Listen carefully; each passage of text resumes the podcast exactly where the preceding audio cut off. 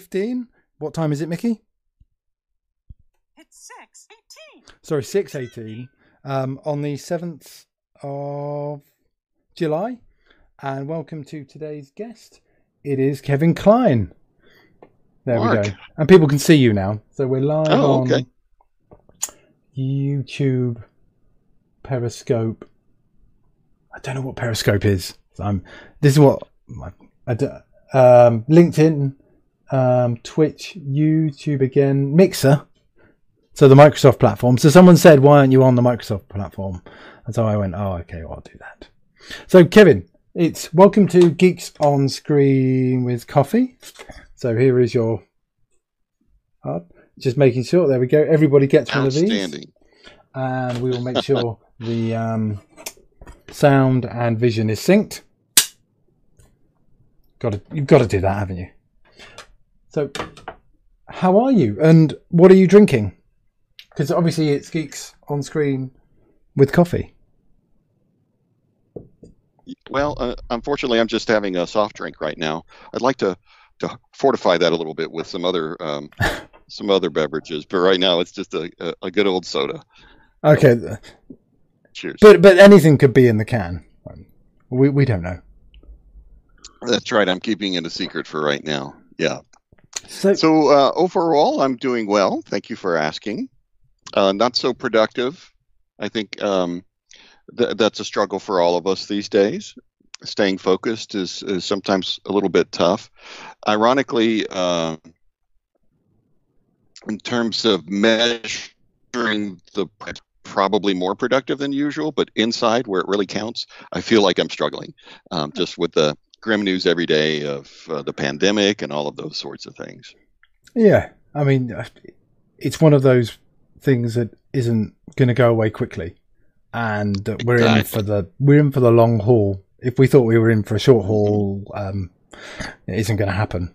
Um, Yeah. but everyone with your family and stuff is all safe, and everyone is good. Um, Yes, yeah. Thankfully, everyone is healthy. Um, I, I like to joke around that uh, in my big family, um, everyone is healthy. But since we're all living, not all of us, but uh, uh, my younger kids are still home, and um, they're in their late teens or early twenties, and so they're gradually reaching a homicidal level of stir crazy. They're like, you know, uh, somebody will walk in and just say, "Hi, how are you?" and somebody else will snap at them like, you know. So yeah, that's funny. So have, have people got their own territory? So you know if you if you go anywhere in the house, like to to either go very very quietly or or loudly, so someone knows you're coming. Exactly. That's uh, that's a perfect description. And also, if someone is like on the back porch at sunset, the back porch at sunset is quite lovely. But if they're out there by themselves, that means it's not an open invitation. Don't join me. Give me a few moments to decompress. Yeah, that sort of thing. Uh-huh. So it's good. On the other hand, um, four of my oldest kids are, are uh, adults living on their own and I say that like everybody has four kids and more, right? Um, so, uh, but my four oldest kids are, uh, I'm the only person earning an income right now. You know, everybody else has been laid off or furloughed or, you know, that sort of thing. So that's kind of distressing. Yeah, yeah. Um, I, I mean, I guess I'm quite lucky, um, because I'm still kind of working, um, because I can be, I can pretend I'm working at home. Um, uh, Yeah. and my my wife is just at home I'm anyway. curious. as, as long as I'm sending emails, I mean, I've got this random email sender. It took me more time to work on to build, but I'll let you have a copy.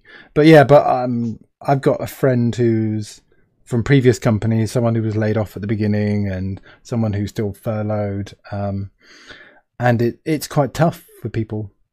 Um, and the the uncertainty is probably the most difficult part. Yeah. So my um, uh, my eldest daughter's significant other, he works. Uh, uh, we live in Nashville, Tennessee, which is a very big entertainment town, and he is a logistics planner for um, one of the country's largest entertainment equipment rental company. So, for example, here in the USA, one of our biggest sporting events of the year is the Super Bowl, and they have these enormous stacks of amplifiers and big stages and light. And his company does all of that. Uh, they rent all of those things, and no one's having gi- giant concerts anymore. You know, no one's having giant sporting events anymore. So he's laid off and uh, so uh, you know it's one of those things where it is uh, what can you do you can't really do anything No, no. I mean, I don't know how locked So- down Tennessee has been or has been over the last couple of months. So, I mean, the UK kind of, we were kind of, we were locked down very, very late. Um, so kind of, then Mhm. we've, we, we're still in a lockdown period of children. I think young children have got some school time. Um, my daughters have just started back at gymnastics, but it's outdoors, and they're doing it in groups of six, so kind of nothing indoors. And I think the entertainment industry is just starting to open back up now, so theatres and things like that. Um, okay but not for people going in. Just, I presume, for the actors and people to, to rehearse. i see right yeah uh, that reminds me of some good times I had in London in the theater district. Uh, got to see Mamma Mia there, so that gets Oh. back on track. soon. Yeah, Yeah. Well, it's kind of and so someone I did hear that someone in the UK is trying to do drive-in cinemas and drive-in events. And you kind of go, that's just never, never taken off in the UK before. But it's something that when I think of America, I think drive-in cinemas. You know, in my head, they're everywhere, but obviously, they're not. their heyday is uh, long, long since gone. Um, there used to be tens of thousands, but now there's only a, a few hundred left in the U.S. But fortunately for us, there's one about an hour north and one about an hour's drive south, and so it's certainly a doable thing, um, you know, for a family to pile into the car and, and go see a night of uh, movies at the drive-in. Yeah, yeah. It's, it's it seems perfect for for lockdown. Yeah, and there's also a lot of uh, music acts that are also doing drive-in concerts too. Oh, how does Yeah. Okay, I mean, they, clearly, if you've got enough space, it's going to work. you know the the U.S. is a big place, and there's a Yeah. lot of just large open fields where you could park a thousand cars without a problem. And uh, so, uh, in fact, um further south, uh, there's usually about this time of year a really big outdoor concert called Bonnaroo that lasts a whole week, and you know it's had headliners. Uh, I think last year or the year before it was Elton John, um, and um, but it's you know it's four or five days of concerts so everybody in the alternative scene everybody in the um, maybe uh, headliners in pop and hip hop and r&b and, and stuff like that. And uh, 30 40,000 people go to this event. And uh, you know big deal. Eh, but in a place that's two hours south of nashville tennessee you have open fields uh, where you can host a big party of 30,000 people and their RVs and their cars and uh, porta potties everywhere and all of, all of that kind of stuff. Okay, so so is there? So are you kind of locked down? What are the? I mean, just out of interest, what are the restrictions currently in Tennessee? Tennessee had moved to what we call phase three, where you could meet in bars and restaurants and things like that. And we um, had a resurgence. And Okay. so we've moved back down to, to phase two. So they've um, started to shut down a lot of their bars and restaurants again. However, because our economy is so dependent on on uh, the hospitality trade and entertainment and so forth, I believe that um, quite a few of those restaurants and such, at least in downtown Nashville, are still open.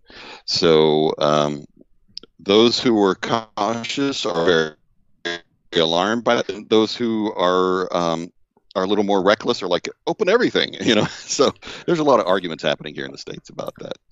I think the the the public houses, the pubs, opened up at the weekend, and and and I think yesterday there were uh, on the news that some of the pubs that opened up there were cases of coronavirus. Ah. and and there was things like the following day of, of lots of people in London all crammed together, and I, I guess it's a it's almost a natural reaction of when you cram so many people together that they suddenly when they go what we can go out so and I, I I think there was a, a news headline saying drunk people don't social distance, and you're going.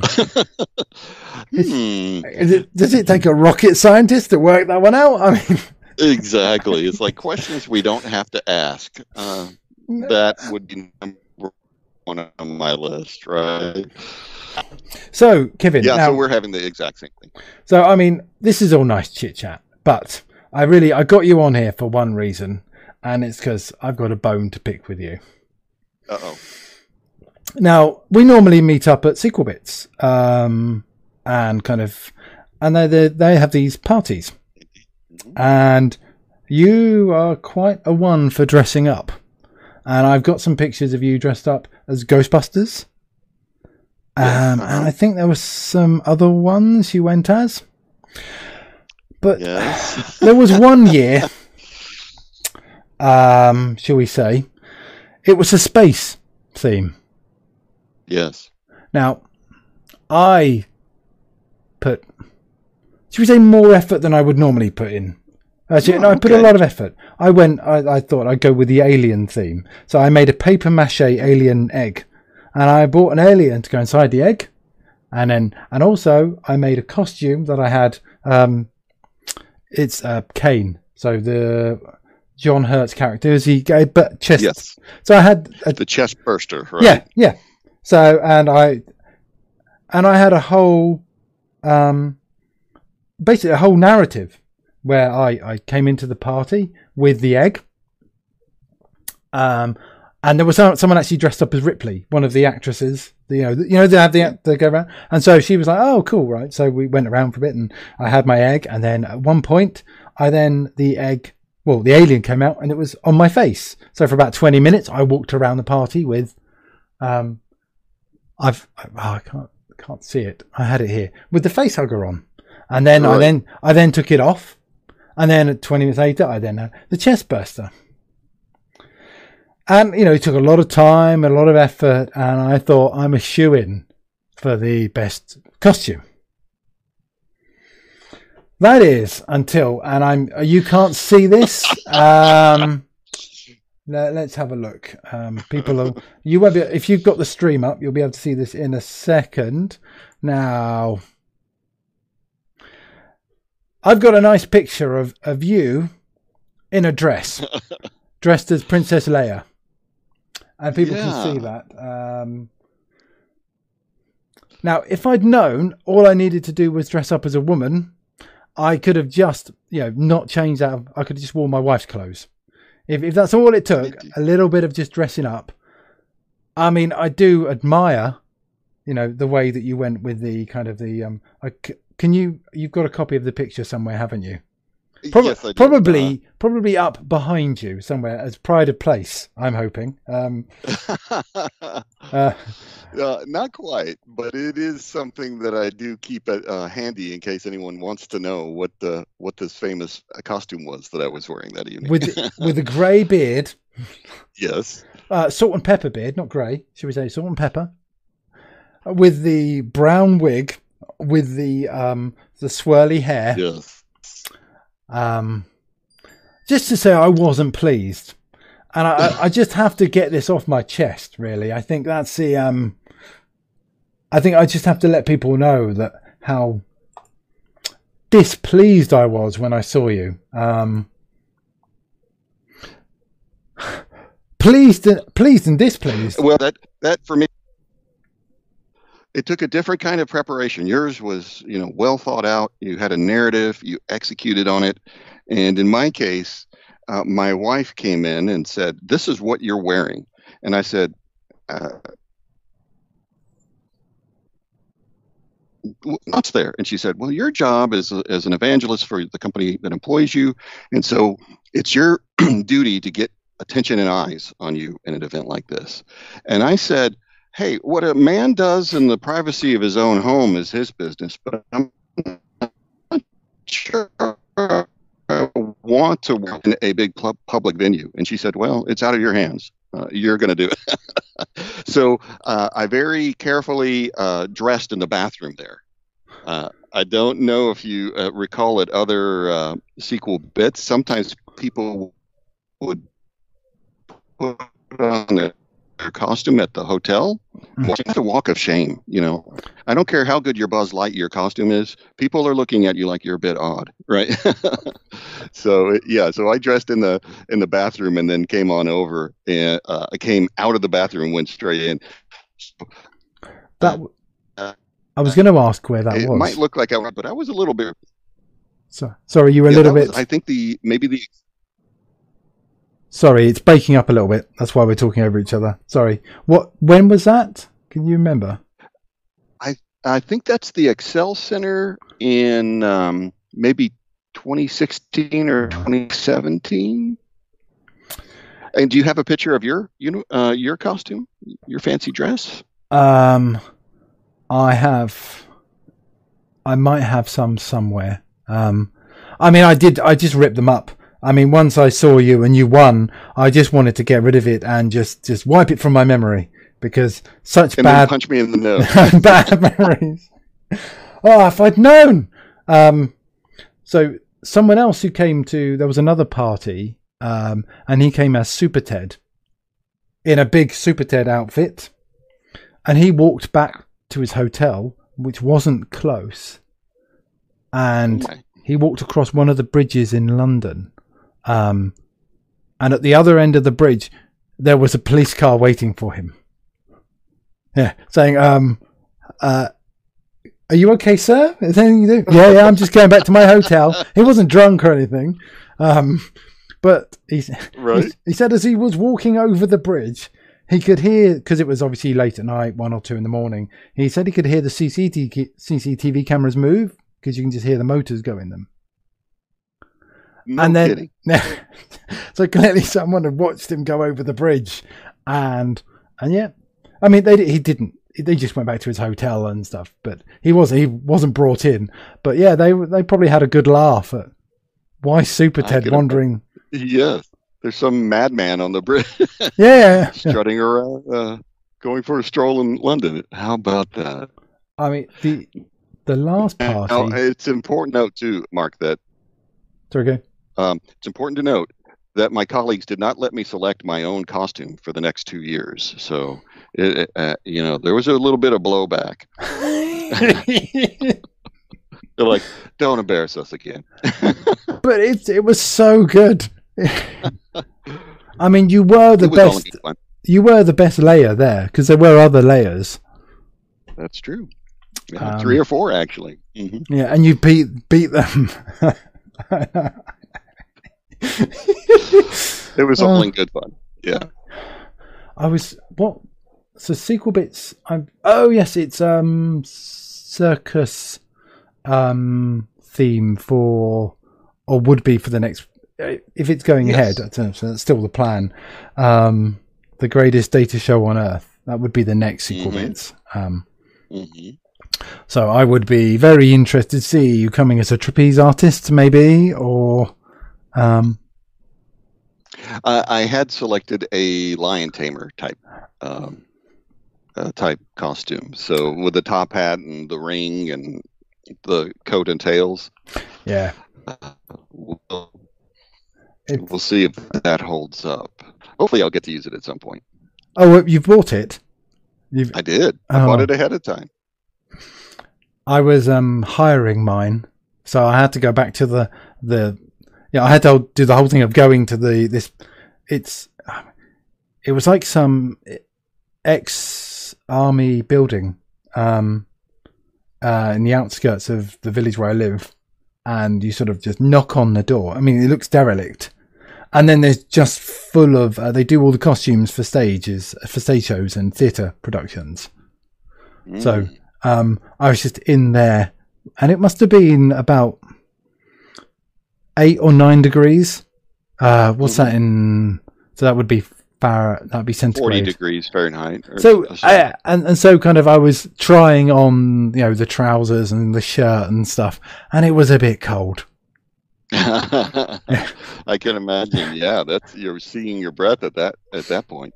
Yeah, yeah. yeah. Well, well, the um, the lady who was working there, so uh, they had a little office. She did let me um, change in the little office, um, which had a couple of heaters in there. Oh, nice. But um, yeah, I had to go back and say um, yes, they've um, they've cancelled it. Um, can I just move the date when I'm you know hiring it? But I was going on a similar theme to yours. Mm. Um, You know, I do like that outfit you had one year where you were um, a uh, with your pith helmet and uh, explorer and. Yeah. And uh, you even chap hoppers. yeah, that was that, that was quite quite fun. that was the kind of first major SQLBits party where they just went oh you know massive. That was the steampunk party. That was um That's right. yeah I I'm not sure they for me I don't think they ever topped that. That was uh, just a whole lot of fun. Yeah. Yeah, and it was so. It, I don't know whether it was just the other parties had been big; they've been just as good, and I think it was just a surprise. Yeah. So I can't. What was your disco outfit? Well, that was one of the years where I was, uh, you know, overruled. So uh, it was just a, you know, flashy neon shirt and um, circular glasses and a, and a, I think I wore a, some kind of hat and, uh, you know, bell bottoms. So just disco, disco outfit. I I quite liked. I like it when companies do the theme. So when you and I think it was Aaron were there as Ghostbusters. I can't Mhm. remember who else came as Ghostbuster. Um, And, well, it was Aaron and I, and then our. Uh, um, and for those of you uh, watching, Aaron is a, a renowned Microsoft MVP, and uh, then our solutions engineer, our senior most solutions engineer, Scott Fallen, he came as a Stay Puft Marshmallow Man. yes, yes. Yeah. Oh, God. One of those costumes that has a little fan in it, and so it inflates, you know, and he's he's big and puffy, and it was it was great. Yeah, Oh, that is so good, so good. that was um the year that uh, Daniel Radcliffe was there filming the movie. I think it. Uh, what was that movie? Um, And so Chris, uh, Chris Testa O'Neill hired one of the makeup artists to do him as Two Face, where this side was really horrifically scarred, and and it was it was Hollywood class makeup. It was great, really impressive. that was the superhero one, and I think it was Catch Me If You Can too. That's it. Because Catch me if you can too. I think the one of the key the keynote was on at the same time as they were filming, so we had to kind of have the doors shut and be quiet while hmm kind of. I think Mark, I didn't see him, but only from seeing the, the film later on. They had Mark Ruffalo running in and banging on the doors, and there was a few other people. Um, but yeah, Mhm. I, I didn't get to see anyone or, or kind of or any see any anything good. It's a bit of a shame. But you did get to get a sneak behind the Hollywood Magic because they had it set up as a theatre inside, Mm. and you could see they had like cardboard people sitting in there uh, up to up to a certain so effectively so they could have and then obviously they just CGI'd people in. There's all kinds of tricks like that that they do. I was in a uh, I was an extra in a film in the '80s, and um, I actually got positioned in a more prominent scene, uh, which they but it was because I was tall and I needed to cover.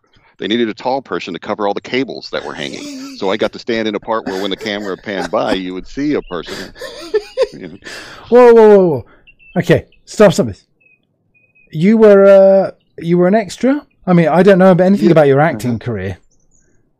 Yeah, it, it was a 1985 film called Space Camp, and uh, they came to the uh, the town, uh, the city that I lived in, uh, Huntsville, Alabama, and I later worked at the NASA facility there. As you know, after I graduated from the uni, uh, they came there because there's a huge museum of rocketry and and spacecraft called the U.S. Space and Rocket Center, and so they were filming scenes there.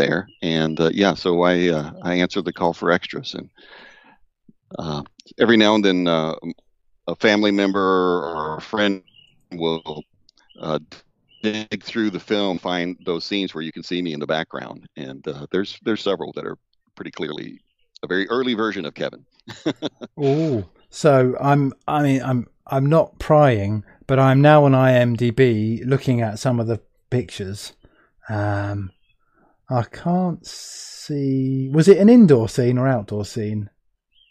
Um, I was in both. I was in both, but you won't be able to see me in any of the pictures. Oh. Uh, my brother actually has it tagged as to exactly what uh, a couple scenes were, you know eight minutes and thirty-seven seconds into the film. So I'll have to I'll have to dig that up and find out when the when those times were. Yeah. So was that the? How many other times have you been a movie star? never, uh, never again after that. Yeah. Uh, so that was my one shot at fame. Oh, and it, you didn't get the bug then? Well, I did community theater, um, uh, both before and after. But uh, you know, once once you start working and you have a family, uh, a lot of that stuff is is hard to keep up with. So, um, and coincidentally, uh, I was when uh, when I completed university, I had gotten a uh, I had been accepted into a master's program at the university there for artificial intelligence, very early versions of um, artificial intelligence. And I was examining the course requirements to complete the degree, and it was a two year master's degree program. And I saw that you could finish six months early if you wrote a master's thesis and I'm willing to work harder if I can finish sooner, right? So I said, yeah, that's what I'll do. And I was employed at the time; I was full time uh, working, and so I um, I wrote my master's thesis outline, uh, kind of a detailed table of contents and abstract. And at the same time, I was flipping through a popular magazine of the day, which I think is still around as a website called Datamation. And in the back, they had a advertisement calling for authors. Datamation series of books is coming out. And so just on a whim, I printed out the abstract and, and outline of the thesis and I filled out their form and mailed it in. And a couple weeks later, I got a letter back saying, yeah, we'd love to uh, publish a book on this. So that was how I wrote my first book and never did finish the master's degree. So, um, yeah.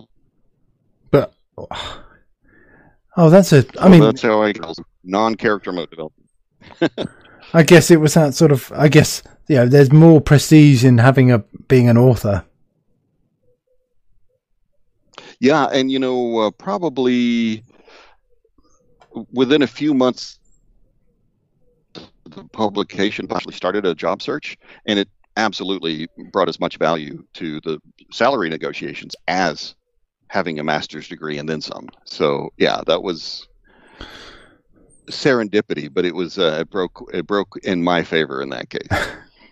I I I've always aspired. I thought it would be really nice to actually write a book or be an author because then you feel that you've kind of um I don't know uh, not not necessarily for me, but you know my parents could go, oh look. There's actually something real I can actually see rather than this, right? You know, as in I work inside computers. I work in computers and I work, you know, I shrink down, I work inside them all day, I then come back out and I then expand back to full size. Like, um, right. what's the movie? The, the something journey? Where they Incredible shrink, journey. That's, yeah. yeah, where they shrink mm-hmm. these, the submarine down and they go through, uh, the guy's arteries and, you know, that's how I imagine they, you know, that's how I go to work every day and that's what I do. Um, yeah. So to actually have something go, look, you know, he's an author. Look, that's his name on a book. You know, you can send it to them. They go, oh, look, he's he's made it. Even if even if it's yeah. You know, I always. I'm sorry, I interrupted. No, no, no, no. no go, go on. I, I always say um, I love having written a book, but I hate writing books. So, and it, it that really crystallized for me when uh, the first time I and my kids were in a big bookstore bundles here in the U.S. and my kids ran over to the bookshelf and they're like, "Daddy, here's your book," and that was great. You know, that felt awesome. But writing books is really miserable. It's it's hard work. It's a uh, you know, for me, uh, it would be psychologically you to dig a very large ditch um, because it's it's very lonely work. You're working alone. Um, you're doing uh, for you know many hours on end, uh, so you have to stay really focused. But you you do, and you have to you know remain connected to your family. So it's a situation in which in my case, it wasn't a hard sacrifice. You have to give up something, though. And in my case, I just gave up entertainment. So when I first started to write, um, you know, uh, it was in the early 90s. People would ask, "Hey, you remember this and such show that was so popular on TV for for?" And I'm like, "Nope, never saw an episode." I mean, it was probably on, you know, and I had a laptop in my lap, but I was not focused on on that kind of stuff at all. So, so are you still writing books? That, uh, that's how I. You know, I had uh, there was a pretty long gap um, of a couple years where I hadn't, but I actually uh, just signed up with a couple of co-authors, and we're going to do a new edition of SQL in a Nutshell. So I'm very excited about that. That'll be our fourth edition, and it's planned to come out the first of the year. So in 2021, we'll have a new edition of that, and um, oh. I'm really stoked about it. Oh, fabulous! Um, yeah. So uh, I can share this because because nothing's happening. So I was I was approached by one of the um, uh, people who work for uh, one of the publishing houses, saying you know they'd like to um, if I was interested in, in working on a book for Synapse. Um, oh, nice, and, yeah. And it's like, and I went, yeah, okay, and I went, mm, okay. And then I went to one of my friends and said, I saw on LinkedIn that they were connected to one of my friends who I work with, who works in the same team, and I said, "Has this guy contacted you about doing a book?" And he went, "Yeah." And I said, "No." Okay.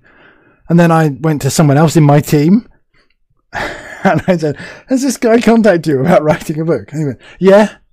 I'm so low down on the list. That's what I got out of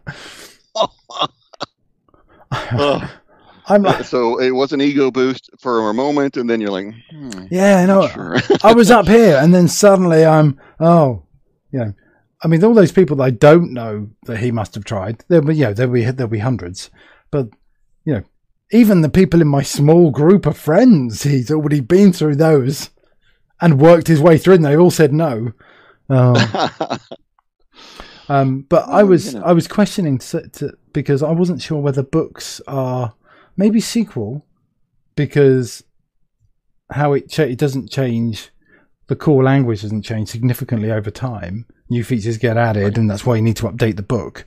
But for things like Synapse and cloud-based things, it it, it almost feels like is a book the right medium? You know, it, should, should it be video and blogs? Um, is that where you should be going? Yeah, it changes frequently. In fact, I have a uh, I have a rant percolating inside of my brain um, that I want to put out in a um, probably a broader um, channel than just my blog. Maybe I'll put it on LinkedIn. But the the gist of it is pointed at companies like Google and Amazon and so forth about um, your your paradigm for design of your products is wrong.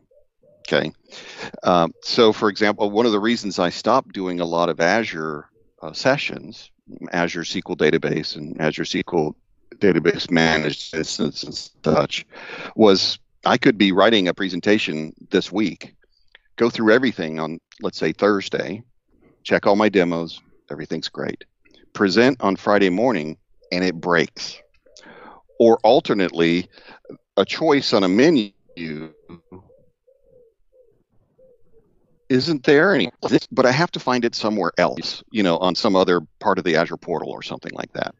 And uh, you know i understand what's going on from the the point of view of the product managers in that they're like okay you know we have to we have to redistribute the the the cognitive um, load uh, so it's more logical this thing over here than over there. And and then our user experience people watched a bunch of customers or prospects use the product and so they felt like uh, you know it would be better to have this in a different place than in another place because uh, the friction to learn the interfaces but again my point is that that's the wrong attitude to go into this um, they go into it each time as if it's a fresh slate, right? And we've we've cleaned the blackboard and we're starting over from scratch. The the right attitude is you have learned how to drive an automobile. Okay.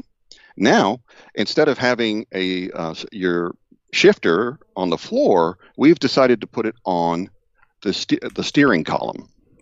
And two releases from now, we've decided that rather than having, we're going to give you two joysticks, like are in a uh, construction vehicle where you're doing things like that. So, so every time people who already know how to drive that vehicle get in, there is an enormous obstacle for them to overcome and be productive again. Uh, that's my rant. Let's talk about the longevity of these different products. And um, of course, there's a counter argument uh, we don't intend for this user interface to last for 15 years. Uh, we intend for it to last four years, you know, something like that. But again, uh, I'm not sure if uh, if I agree with that answer. You know, so that's my current rant right now. yeah, I mean, I guess that's fair enough if I mean, that used to be one of the people's bugbears in Word and things they use, and stuff would disappear and menu items would change and kind of, right. you know, oh, well, I used to, you know, I could do stuff and now it takes me twice as long because I'm having to relearn everything. But mm-hmm. I guess from a design point of view, if you put it in the wrong place five years ago, you probably want to update that. So, do you wait for a major change? I mean, any change people are going to dislike. You're always going to have a certain percent of people that don't like any change, and then there's mm-hmm. certain people that want constant change. And is it the, just the group in the middle? Um, mm-hmm. It's and I guess who who are you targeting? Because mm-hmm. when so I've I've talked to my my parents and my my um, my father-in-law when he was alive, and um, and he would say, "Why are why did Google keep changing my email?" And or Hotmail, why did why did Hotmail keep changing my email? And he'd be like, "Well, it's not your email." Mm-hmm. yes, I, you've got a great point. It's I, you, you aren't paying for it. Um, you know, it is someone else's service, and they're trying to do updates and make stuff better, and that's they're, they're trying. Um, and it may not work, um, and it may make it harder, but um, yeah, I guess it's different if you pay hundreds of thousands of pounds for software, which most, I mean, I don't do. But if you're buying, I, I wouldn't if I could. if you're buying expensive video editing software, then that's expensive. There still there still must be expensive software out there. Mm, oh yeah, yeah. They can't keep changing that. I mean, yeah, I don't know. I kind of it's that's interesting because I've seen it from both sides. Mm-hmm. You know? Yeah, uh, and, and, I know that's that's one of the fun things about it that doesn't necessarily mean there's an easy solution there or that your ideas of um, how to change things are right or even in the ballpark of being right yeah. um, uh, and so uh, at least in my case when i uh, read someone else's rant that uh, and i'm like that was fun uh, it's because they express a lot of um, just the, the humanity of the situation, right? Here's yeah. what I'm struggling with.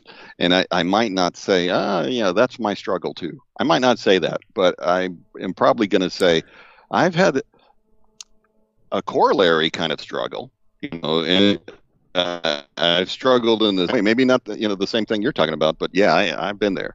And so I like to, to kind of, uh, it's like when you're having a friendly debate with someone and, um, so I like to kind of put myself in their shoes and think about it, and then you know, does this work for me or not? You know, stuff like that. Yeah, it's always it's always fun to try and see it from the other angle um, because you know I, I've only got my experience, and that doesn't mean that I'm right. It just means that in my head this is what I know. But if I'm not open to listen to other people's views and other people's arguments, you know, I can't, uh, you familiar with Alex Yates? He d- he did something. Um, he put some post up on Twitter, and he was saying, "Can someone help me do something?" Um, so Mhm. a designer to do do some work on a website, and then kind of, and I I can't, and there was a bit of backlash or something because um, he was effectively asking a designer to do some work for nothing, and that's yeah, not how consulting. And that's not how they work. That may be how people in our community might do stuff for free and help each other out, but um, to then expect someone to give their work away, but because he wasn't thinking about it from their point of view and their shoes, um, you know, it was quite. But it was quite a, a legitimate and honest question. It wasn't. Uh, he wasn't being Mhm. trying to be rude. But when someone Sure. did educate him, he went, "Oh, I'm really sorry. I didn't mean. You know, now I understand, Right. and we can move on." Mhm. Um, Right. yeah. So um, there's a. It's yeah. I, I don't know whether it's just whether I've got older. I've just got I've got more opinionated and less opinionated at the same time. Same for me. Yeah, I've, uh, I I uh, I am very picky about which hills I choose to die on. So some are worth it, but most aren't. You know, so I just move on. Yes, I do remember having a long argument over whether a struct was better in C or whether a, a type. Oh, we spent hours, and then you know. But now I'm thinking that was such a waste of time. We didn't get anywhere.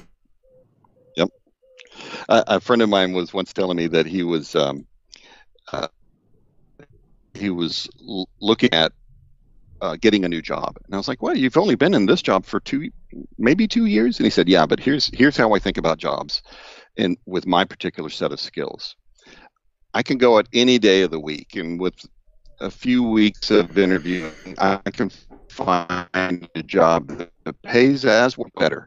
So because of that, this is the context I live in. Because of that, if I'm working a job where the stupidity gets too big, I think to myself, is it going to be worth it for me to spend another two years here fixing all of this stupidity? Or would it be easier for me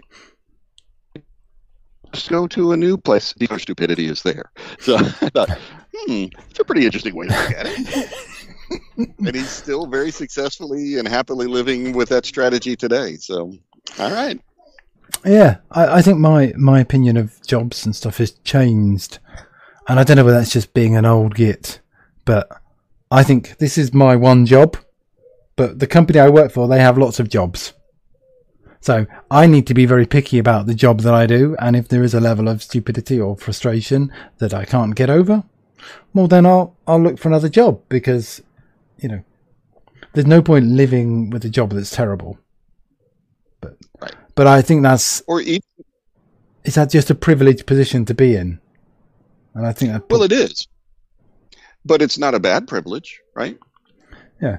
And it's um, even if the job isn't i- isn't too difficult, it, even if the job, but you work in a very large corporation or, or you have opportunities, then I, say knock yourself out. There's no reason not to find the next better thing.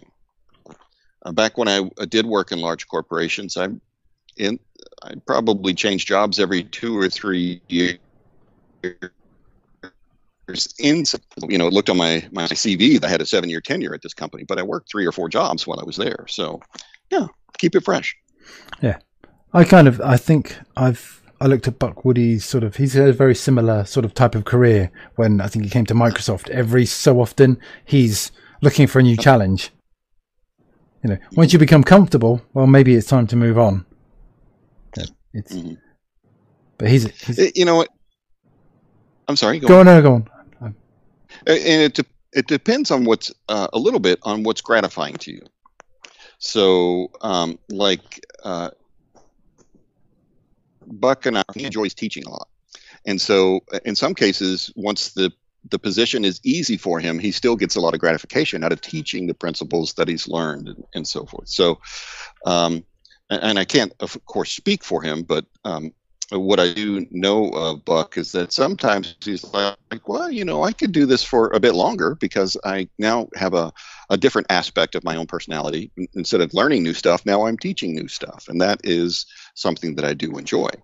So, you know, it depends a bit on your, your personality too.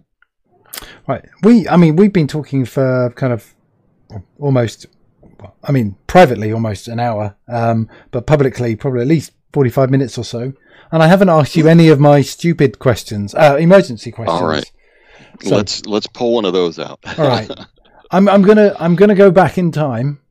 All right, actually, I'm gonna do this question because I think you might appreciate it. What's your favourite um, episode of Geeks on Screens? So this podcast, this this video thing from season one. Um, what's oh, didn't we talk together just a few a few months ago? All right, no, um, that would be it. Yes. Um, okay, let's. So I've got a standard question. I'm going to roll out an old question as well. What's your favorite cheese? My favorite cheese. Well, um, let me first explain that I could wax poetic with misty eyes like I'm remembering an old lover when it comes to cheese. I am a fan of cheese. Um, I think um, if uh, if there was a big cheese board arranged in front of us and and a host said, "Mark, Kevin, have whatever you like here on on the cheese board," I would probably naturally gravitate towards, uh, if they had it, uh, long-term um, so a Dutch cheese. It's spelled G O U D A, but it may be pronounced differently. Gouda or Gouda, and it's um, uh, as as it ages beyond um, two years, it um, it is very firm. It's it's almost a wax, like a candle wax consistency, but something special happens inside of it in which the salt crystallizes. So as you're nomming on the cheese, there occasionally comes a little crunch into something like almost rock-like, and that's the salt, and it um, it sends fireworks through my synapses in my brain. So I just love the, these good aged Goudas. Oh wow! All right. So it's it's a really silly, stupid question, um, which I stole off of someone else. I mean, I, I would give Michael credit, but I, I can't be asked. Um, um, but it, it, it people have so many good responses to it. Um, so the that was I was asking everyone in season one what that was, um, and I sort of put a montage together. And after about five people, and kind of it went on for about 20 minutes, of people just waxing lyrical. And that was just five people. Um, and I, did, I talked to, I've talked to about 30 something people, 38 yeah, people. 30 something people. Yeah. Yeah. Um, I can't remember which number we are. Um, and yeah, everybody's got a long story about cheese. Isn't so, that something? You, you. It, who who would talk about cheese? here's a digression about trees. Oh, go on, go on shoot. So when I was uh, a wee lad, a um, an Indian family moved in down the street from me, and um, the uh, one of the elder sons in the twenties uh, made friends with our family, and he'd come over and visit sometimes. And uh, my mom asked him, and I was probably 12 at the time, and my mom asked him, "What was one of the more surprising things you experienced when you came here to the U.S. for the first time?" And uh, I really excited.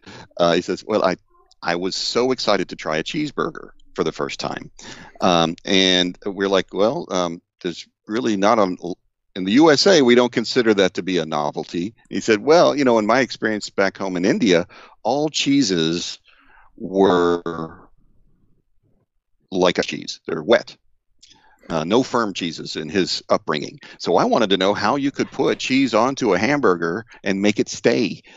And we were like, you know that's just a, a, tiny story but a kind of a macrocosm of how cool it is to be able to travel and learn how people do other things because in your own experience it just doesn't seem like it could work yeah well if i went to i mean if i didn't know anything about cheeseburgers i'd be going there's not a lot of cheese in a cheeseburger is there That's right. I mean, it's for like for what what is fifty percent of of the name of the item.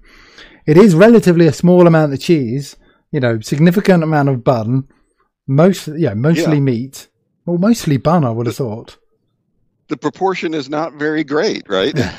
All right, One slim layer. I could not get my. Obviously, when I was young, maybe I was just a bit too literal. I could not get my head around a hamburger because there was no ham in it. That's right. Yeah, I remember grappling with that as well. Like- That's when I realized that words um, have multiple layers of meaning and, and origin. Is that hamburger is in Hamburg, or was it Right. That that's my understanding. and freedom fries, which I think were an American thing because they didn't want to call them French fries. They were annoyed with the French. Yeah, those Yeah. those people. Uh-huh. I mean, And of course, it's it's a great irony there, though, because they're actually so you know. well, the most um, iconic um, statue in America was from the French. Yeah. That's right. I mean, you know, the, the what you would imagine as the iconic kind of immigrants or being welcomed, the thing that welcomes everyone to America is obviously the Statue of Liberty, and that's what you think about, and that that is iconic and represents you know the states. Or did when I was younger, I probably I don't remember seeing it being, I guess, touted as much now, or but not not so much in popular media, I guess. Yeah. I- Well, yeah, there are political forces that are working to make America immigrant unfriendly. That's true. Mhm. Yeah, that's yes, yeah, uh, and we we have the same forces here. Um, and and yeah, the thing you go is well, is anybody native in reality? No. Uh, so No. um, Exactly. you know, and when you if you go back 80, 40,000 years, you know, the human race all started in one particular place coming out of um I, I think stuff has changed over time. The amount of um essentially we all started from somewhere like the Rift Valley um tribes that came out there originally and then spread all around Europe and all around the world and different Mhm. tribes left at different times. Um and I think that theory has changed over time, depend because they- they're using DNA to track Yes. that. And you go, well, we're all we all came from the same place. hmm I mean, and if you if you open us up, we're all the same inside. That's true. It's, Yeah.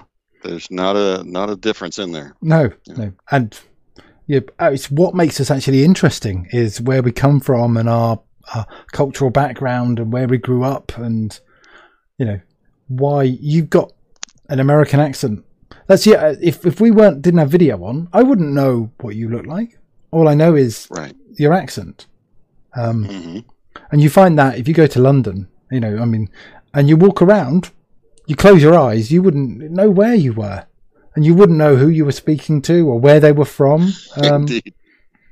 Right. yeah, it's um, that's, that's, that's so I had I had a theory that that was the only way I could try and work out what people's background was is from their accent because of it's it's quite although you can change it over time and you can adjust it people generally don't so you you know Yes. oh you grew up on the west side of london or, or the east side or the Mhm. south side because of slight Sure. twangs and you know um but yeah you couldn't tell Or anything else about people right. Or if you're speaking uh, Scouse, there was the uh, sequel uh, SQLBits in Liverpool, and uh, I was behind two young women at one of the cash machines to get some cash, and they were chatting quite loudly with each other.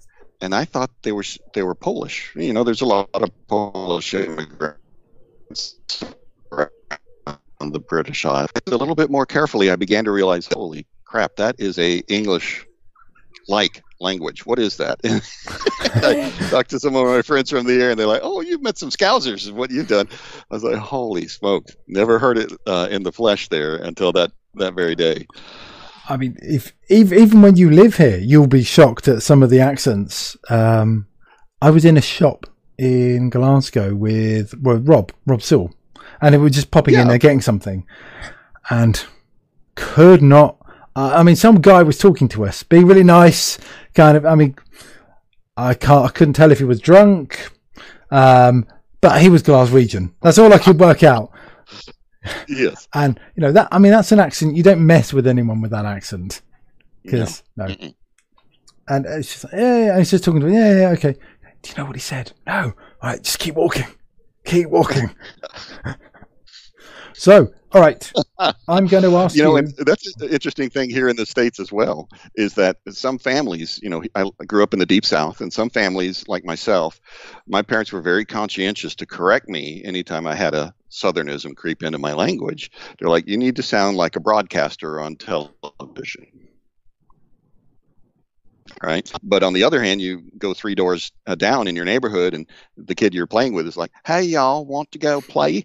I, I, I can just run up the stairs and get my football. We'll go play for a while, you know." And it's an entirely different way of talking. So yeah, it's funny stuff. So we have the same same. Uh, it's, it's not so bad now, but there what there was a whole thing in the UK where you couldn't be on television if you had an accent. Um, Wow. yeah, oh yeah, and you had to it had to be RP. You know, um, uh, what is it? Something pronunciation, received pronunciation, the Queen's English, where you Yes, had to be very very precise and and the BBC English was the other term for it. Um, right. uh, but if you if you had a slight accent, you'd be seen as oh, not as intelligent, you know, or exactly. and uh, you know, and so you couldn't That's do. That's what my dad always things. said. Yeah, because that's what people make their first impressions, and if you've got um, a southern drawl, people will underestimate you, perhaps, Exactly. and you know that may wait work to your advantage, uh, but it also may be a disadvantage. Exactly. I mean, I, I don't know whether things are so bad now. Do people judge each other? If it's if it's um, marginal, it's if it's a little bit, then they don't. But if it's if it's really strong, then you'll get judged. Yeah. I guess it's a bit. I guess that will change over time, but Yeah. it's it's. Yeah. I I I you know it's right. I better get some questions done. Right, I'm going to get you to do so. So season two, I was asking everybody, um, what was your favorite album? Oh boy, that's such. I'm a I'm a big music fan, um, and uh, and I also am a very heavy listener to music. So I'm uh, I I don't um, you know listen to the '80s music that I once did. Whereas I have other friends who are like they can't stop playing Journey and Don't Stop Believing, right? Or you know, the, or the Rolling Stones or what have you. Um, so uh, I'm going to give you two answers. Um, uh, I'll say my, uh, which is a little bit tough. Uh, it's really a, a choice between several different albums, and then my favorite recent album. Um, so my favorite of all time, uh, probably 2006, Green Day, American Idiot. Um, was for me that had extremely high production values and it um, it really caused a big social awakening in the USA. A lot of people are like, "Wow, uh, rock can be political again," right? Um, and uh, so, but of course, I also love the music and and I like uh, Day's aesthetic. Um, let's see, one of my more recent uh, albums that I really like is. Um, Again, there's so many, um, but I'll go with um, a band called Paris, uh, and it's spelled P V instead of an A. It's P V R I S, and they they had a, a, a few years ago they released an album called White Noise, and I really liked it. Um, I really I really enjoy female vocalists who can bring the thunder, and so their um, their lead singer Lynn Gunn uh, was just belting out some good good old fashioned rock and roll. Oh, okay. It was it was a lot of fun. I was I was going to ask what kind of genre that was because I hadn't but heard it. you know, I listen. Yeah, yeah, they're uh, uh, alternative rock is their label, uh, their category here in the states. But I do listen to a lot of EDM and um, uh, a lot of metal and uh, a lot of country, so I'm all over the map. It's it's a broad church. You can listen to you know it's it's. I, I sometimes I have this conversation.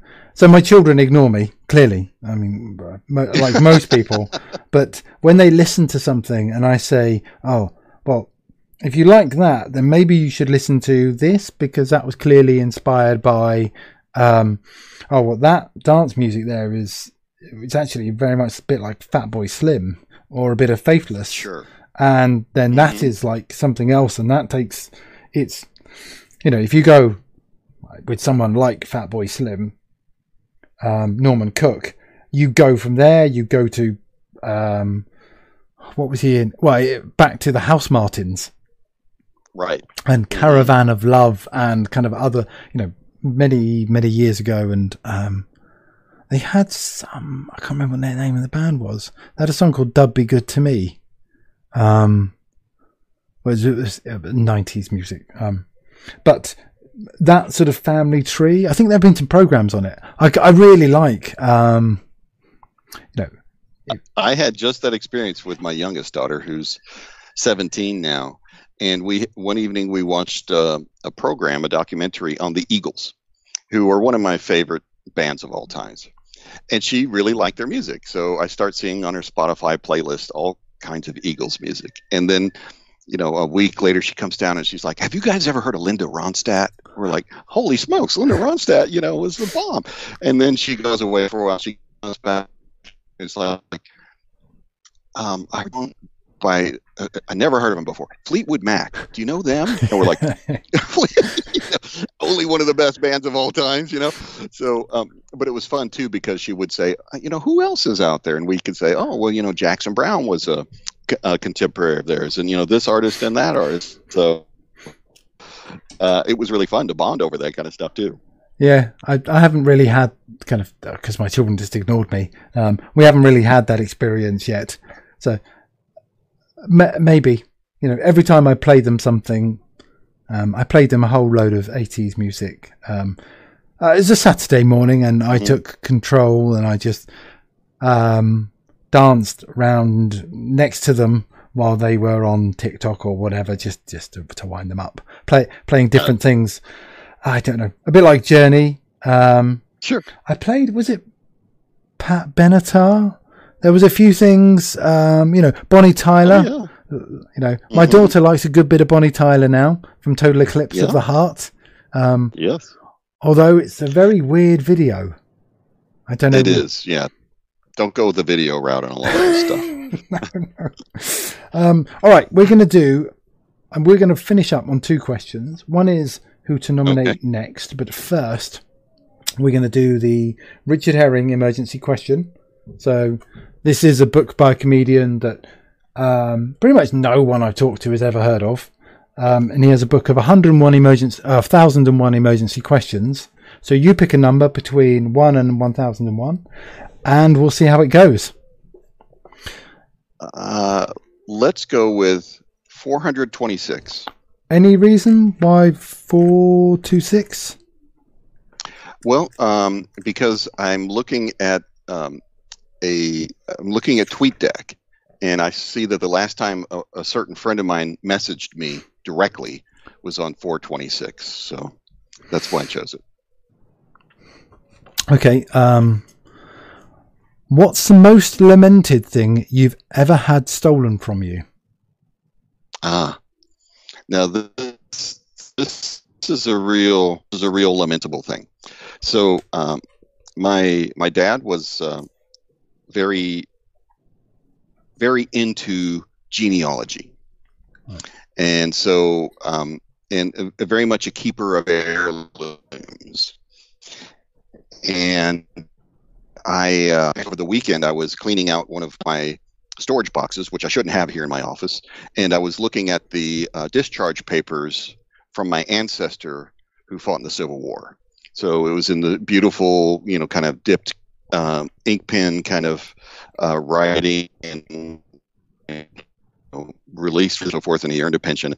But that ancestor left to my family um, two sabers from the Civil War, uh, a dress saber and a field saber, and uh, two rifles well, one was a rifle and one was a shotgun. And in 2008, my house was broken vacation, and all of those things were stolen from me. Oh no! Yeah, so these were the sabers were Civil War. The um, shotgun and um, and rifle were shortly after the 1870s or so. So this would be like if you had um, remnants of your ancestors, you know, artifacts from the Crimean War, you know, and then someone stole them from you. That really hurt. I went and researched, and it turns out they're not terribly expensive to buy.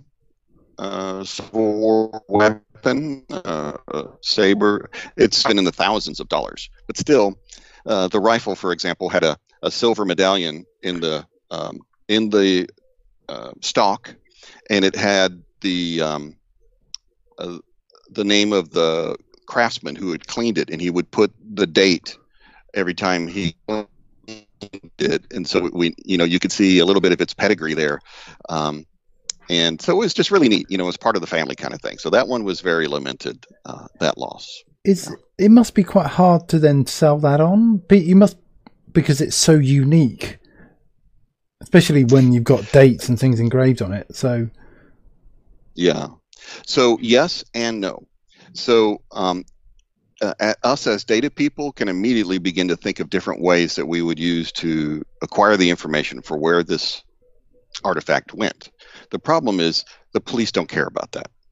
So, um, so even though we were searching diligently ourselves on all the different websites to see if we could find that stuff, there was no really, um, uh, you know, concentrated effort to find those things. So, if you just go to some kind of fan web page or you know website that has a discussion forum, uh, you could sell that stuff.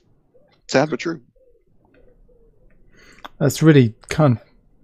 God, that's, that's. Do you know what? That's a really downer way to end the chat. Look, okay, let's. So I had this three-year-old Gouda, and one of my kids ate it, oh. and I very much lamented. they got my all right, my okay. beloved Gouda. All right, I, I like this question. So, um, so I recently replaced the um, phone screen and battery on an iPhone. Um, so when was the last time you were amazed by your own brilliance? Oh my goodness! You know, I'm so much more amazed by my own idiocy than I am my own brilliance. It's like, oh my god, how could I do that? That's the dumbest thing ever. What was I thinking? Um, hmm. You know, um, I'll, I'll, give you a simple one, and it's one that shows up a lot in my Facebook stream. So, um, I am into gardening, and so uh, I um, every month I go to the same two places in the yard and I take a picture of my flower gardens in front of my house. Uh, my intention would be to, you know, um, over time of the garden. And the reason this impressed me with my own brilliance, um, and I'm kind of misstating it. I'm I'm always pleased and surprised to see what happens and that it works out so well. Partly because I'm colorblind, but so what um, what is really exciting for me is that something I started working on two years ago in earnest is now coming to fruition. And in beautiful um, kind of coruscating and undulating colors that change from month to month. And so right now the black-eyed susans and the hydrangeas are blooming but before that it was the fuchsias and the hyacinths and then before that it was the crocus and the tulips.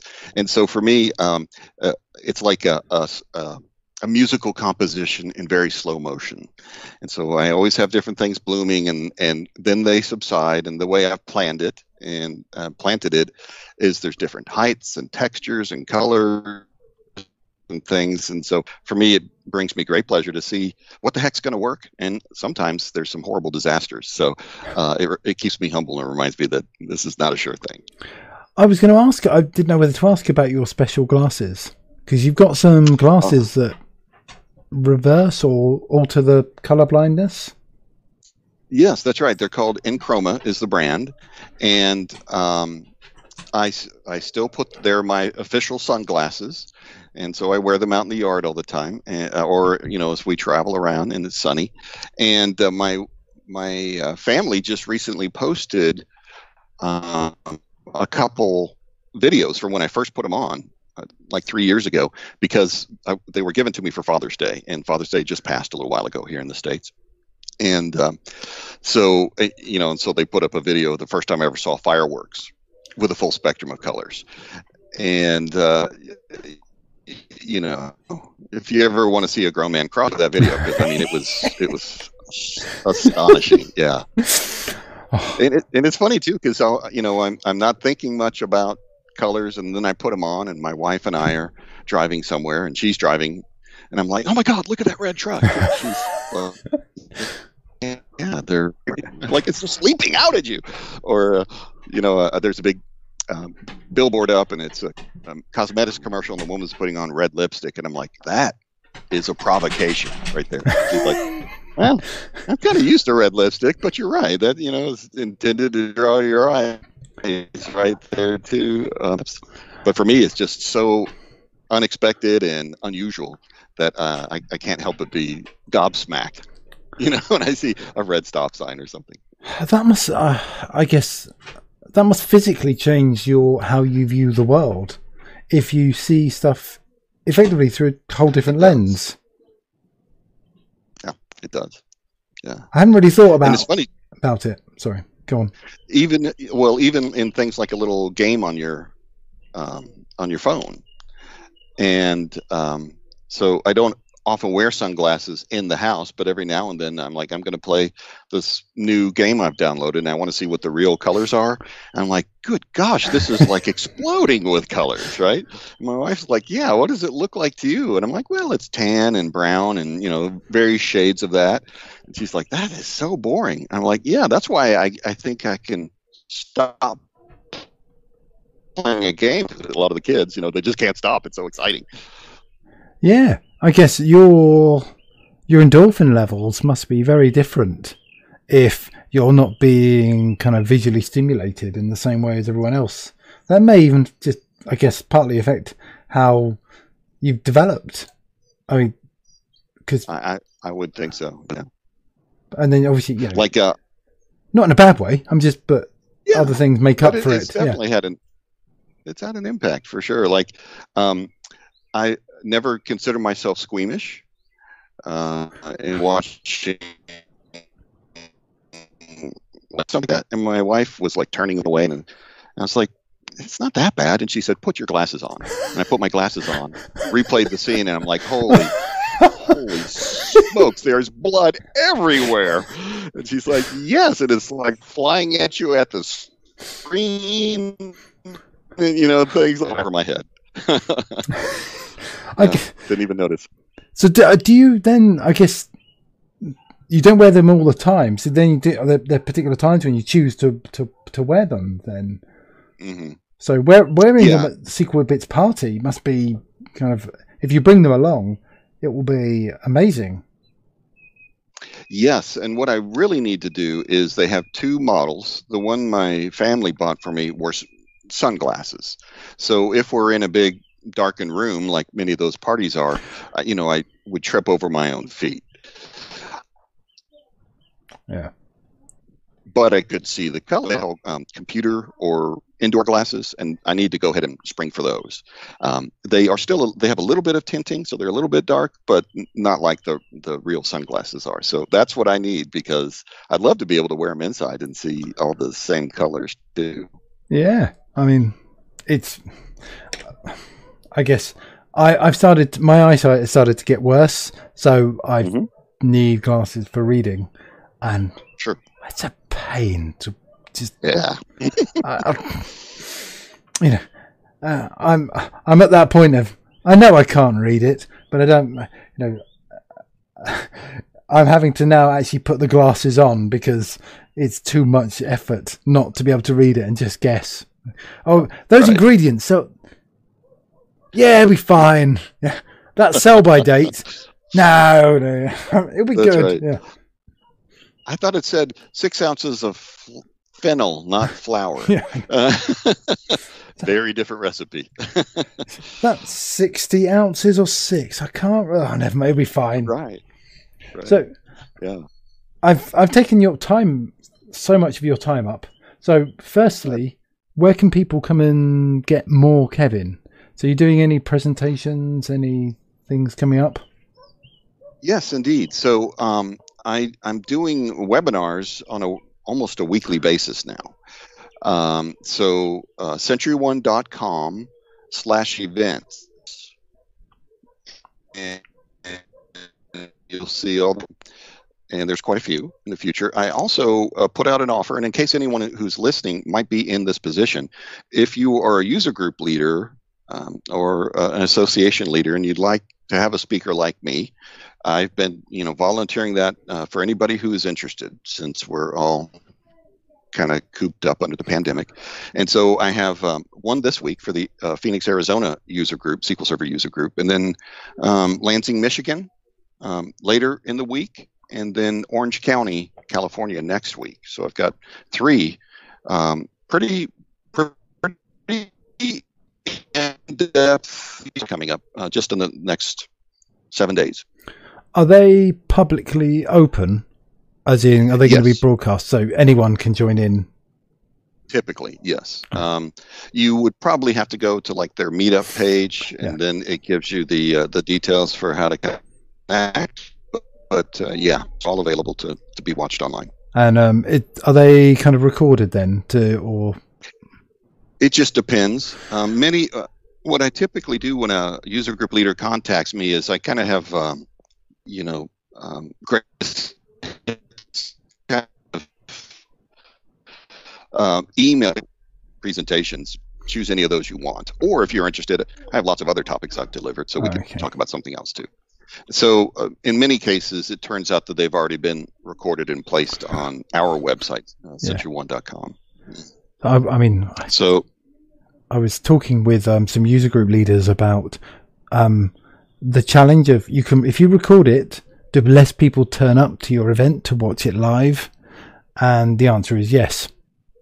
Um, because without being in, so if they were there and they could do a Q&A with you and they can ask you questions, that's a, people, some people will jump at that. You know, I jump at that to get right. some Kevin time. Um, but, well, that, which is what you would get if you went to a real user group and you were there in person. Exactly. You can come up and say hello to you, and and I can bore you to death with stories, um, and then you can pretend to be interested, and then sort of slope off. Oh, I've got to get somewhere. Yeah, someone, someone is calling. Huh? yeah, um, yeah. Just, um, oh, you've done it before. Okay. Um, yeah. So I've just on. So some of them they don't record them to, to make sure people turn up, um, and others are kind of very much like we'll record it and keep it forever. But um, you guys have got your stuff recorded professionally. You know, they're very kind of stock standard, and this is it. Um, you want you want you for the nuance you want you for the detail and the value add and kind of your personal experience. That's why it's good to get you in person. Thank you. Yeah, and and I always prefer to connect with a live audience as well. Yeah, that's always very good. Yeah, yeah, yeah. You could, yeah. I mean, you are a consummate professional, so I'm sure you know there's no problem with presenting to remote pre- presentations where people don't respond because you know you're just you carry on through that. I'm used to, yeah. Yeah. That's it's quite hard to get used to that when you're used to uh, an audience. Yes. Uh, I mean, I, I struggled with that. Yeah. Yeah, you know, in fact, it, it is only because of experience, you know, having done this many times that when I don't hear questions, my my usual go to in a situation like you know, pause and say, "Are there any questions?" And you don't hear anything, uh, my usual response would be to say something along the lines of, "What I often hear people ask at this point is dot dot dot," and so then it's it almost feels extemporary for the listeners, for the viewers. The fact no one actually did ask a question. It's just that I've done this enough that people have asked questions at that point each time. So that's one of the uh, that's one of the few things that I can say experiences definitely help with. Is knowing where people will laugh, knowing where people will, you know, think this is weird and need more explanation or what. Yeah. Yeah. Yeah. If you haven't got that facial expression at the other end going, oh, then it's sometimes hard to know whether you've lost them, whether you, they're with you, or whether you even care. You know, sometimes uh, we're going to get Yeah. through this. Right? Come with me if you can. Keep up. Don't. It's up to you. yeah.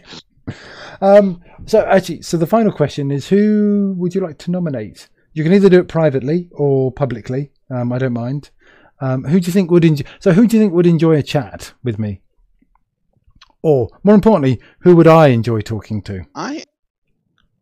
Ah, okay. And I think you may know this person, um, but I'm going to nominate uh, Julie Koesmarno. Uh, I don't know if you know Julie.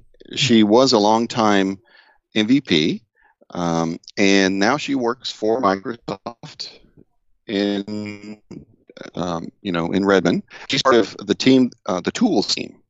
So lately, she's been doing a lot of amazing sessions on things like uh, Jupyter or Azure notebooks, stuff like that. But uh, Julie's brilliant and uh, a great representative for women in technology. For people, um, so you'll have an enormous number of topics to discuss, um, from everything like diversity and inclusion to all of the technologies that she's so good at, um, to maybe uh, you know what it's like to have grown up in Indonesia for a while and then in Australia for a while. I mean, she's been all over the globe, so Okay, all right. yeah, a lot of neat that the two of you could have a conversation about. Yeah. Oh, okay. Is it? We're going to need more than an hour, aren't we? We we can split them up. So I've I've about oh, well, that's a, there's about ten other questions. So I could we could keep going for another hour, Kevin. But um um I think my dog needs a walk. So um what we'll do is get you back back again. Yeah, you know, Mark, I always enjoy our time together, so that would be super. I'd, I'd really enjoy that. Yeah. You make it sound like we've been in prison together. And we well, you know, uh, uh,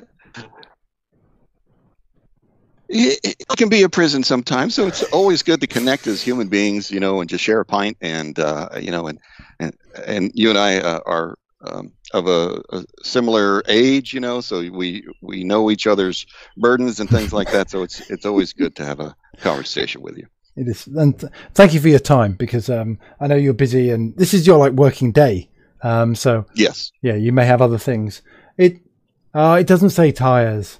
It says fires. Sorry, stop in the background. Stop fighting database fires. Sorry, I thought I would do a you know a, a little quick before we go. Was that SentryOne? The the monitoring Yes. software. hmm So- That's correct. Uh huh. Just just just uh, Thank you for the plug. and if Yeah, I mean you've got the you've got the shirt on. I didn't want to mention that, but uh, you know, clearly you know you've got you. They're giving you a bit of time, and um, you know we should always get a bit bit of love to um the people we work for. Yeah, and I feel lucky. I feel lucky. I'm sure you do too. To to work for a good company in a in a good time. So uh, yeah, thank you for that. All right, lovely. All right, well, thank you for your time, Kevin, and I'll see you um soon. Say bye, everyone. Bye.